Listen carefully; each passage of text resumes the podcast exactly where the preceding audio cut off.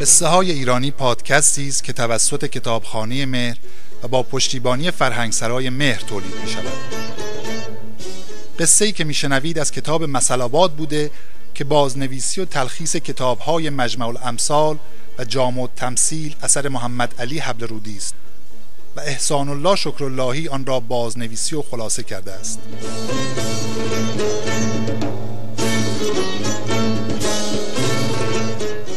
قصه خاموش نشین و فارغ از عالم باش. آوردن که در شهر ری و در زمان قدیم شهریاری بود ثروتمند و با مروت که هم درآمد بسیار داشت و هم در میان مردم دانه خیر و احسان می کاشت این شهریار پسری داشت در نهایت زیبایی و زیرکی و فراست و فرزانگی. او را برای کسب علم و ادب به عالم ادیبی سپرد و آن عالم تمام سعی خود را برای آموزش و پرورش آن پسر می نمود و لحظه ای از این کار فروگذار نمی کرد. روزی آن شاهزاده به استادش گفت ای استاد بزرگوار آنگونه که من متوجه شدم علوم و دانشها بی آخر و انتهاست و هرچه انسان تحصیل کند به پایان علوم نمی رسد. پس به من چیزی بیاموز که باعث رستگاری و موفقیت من شود و در زندگانی بسیار به کارم بیاید. آن عالم گفت اگر در دو جهان نجات و رستگاری می‌خواهی توصیه می‌کنم که خاموشی را انتخاب کنی که هر گناهی که از انسان سر می‌زند و هر بلایی که بر سر انسان میآید در اثر زبان زیانکار است. زبانی که تحت فرمان عقل نباشد در دنیا بلا و در آخرت ندامت و حسرت به بار می آورد مثلا بدترین و بزرگترین گناهان که غیبت و هرزگویی است به وسیله زبان انجام می شود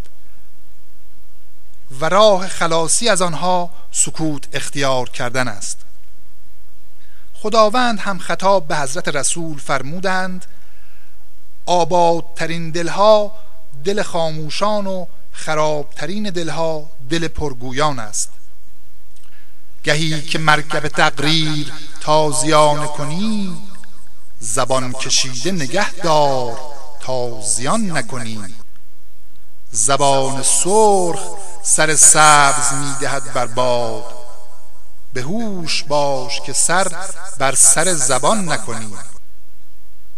چون شاهزاده این سخنان را از استاد خود شنید شدیدن تحت تأثیر قرار گرفت به نوعی که آن حرفها همچون سکه بر دلش نقش بست و ملکه ذهنش شد تا ضرورت ایجاب نمی کرد سخن نمی گفت و با همه فساحت و بلاغت خاموشی و ذکر حق را بر بلبل زبانی ترجیح می‌داد.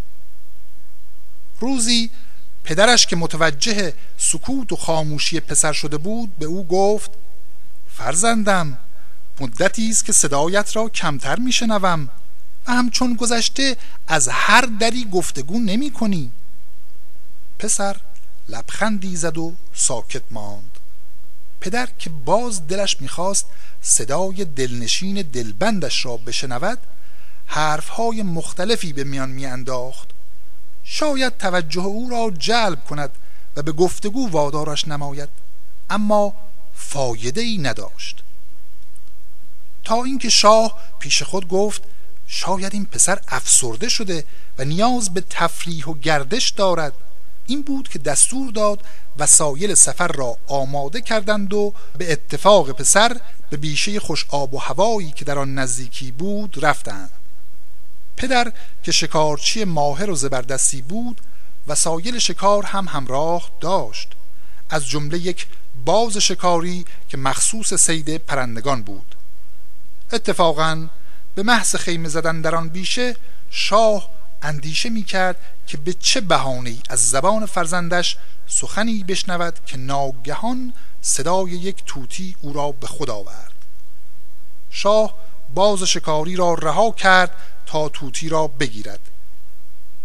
توتی تا خود را در معرض چنگال باز دید پرواز کرد و خود را در میان علف ها و درخت ها پنهان کرد. شاه دستور داد تا همراهان با چوب در علفزار بیخ بطه ها را کاویدند. بالاخره توتی از مکان خود پرواز کرد و باز شکاری جستی زد و در هوا او را گرفت و به حضور شاه آورد. شاه هم دستی به سر باز کشید و توتی را در قفس کرد. شاهزاده که همین لحظه را انتظار می‌کشید به سخن آمد و گفت پدرم این توتی را چرا شکار کردید؟ پدر گفت توتی خوب تقلید صدای آدمی می کند پسر گفت پس توتی ز زبان خیش در بند افتاد. اگر این توتی در مکان خود زبان زیانکار را نگه می داشت و آن را بیجا نمی جنباند اکنون در بند نبود. اگر توتی زبان می بست در کام نه خود را در قفس می دید و نه دام. خموشی پرده پوش راز باشد نمانند سخن قماز باشد. این پند را من از استاد خود دارم که خاموش نشین و فارغ از عالم باش. چون پدر این سخنان را از پسر شنید بسیار پسندید و او را در بغل گرفت.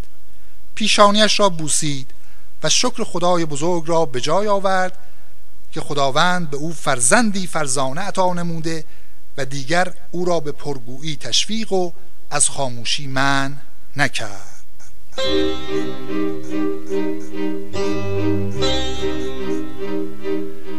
این قصه نیز به پایان رسید.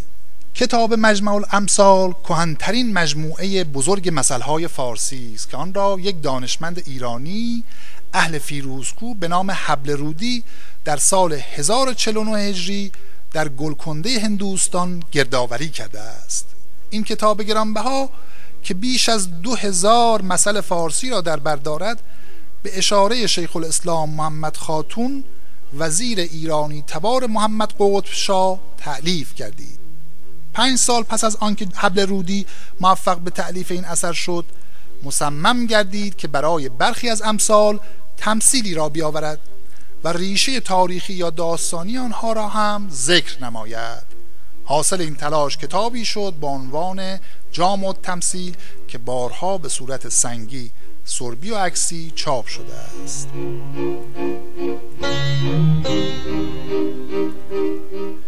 این پادکست رو من ابوالفضل نجاری به همراه محسن سعادت و داوود وجدی تهیه کردیم. ما رو در شبکه های اجتماعی با هشتک قصه های ایرانی هشتک مسئله فارسی و هشتک کتابخانه مهر دنبال کنید.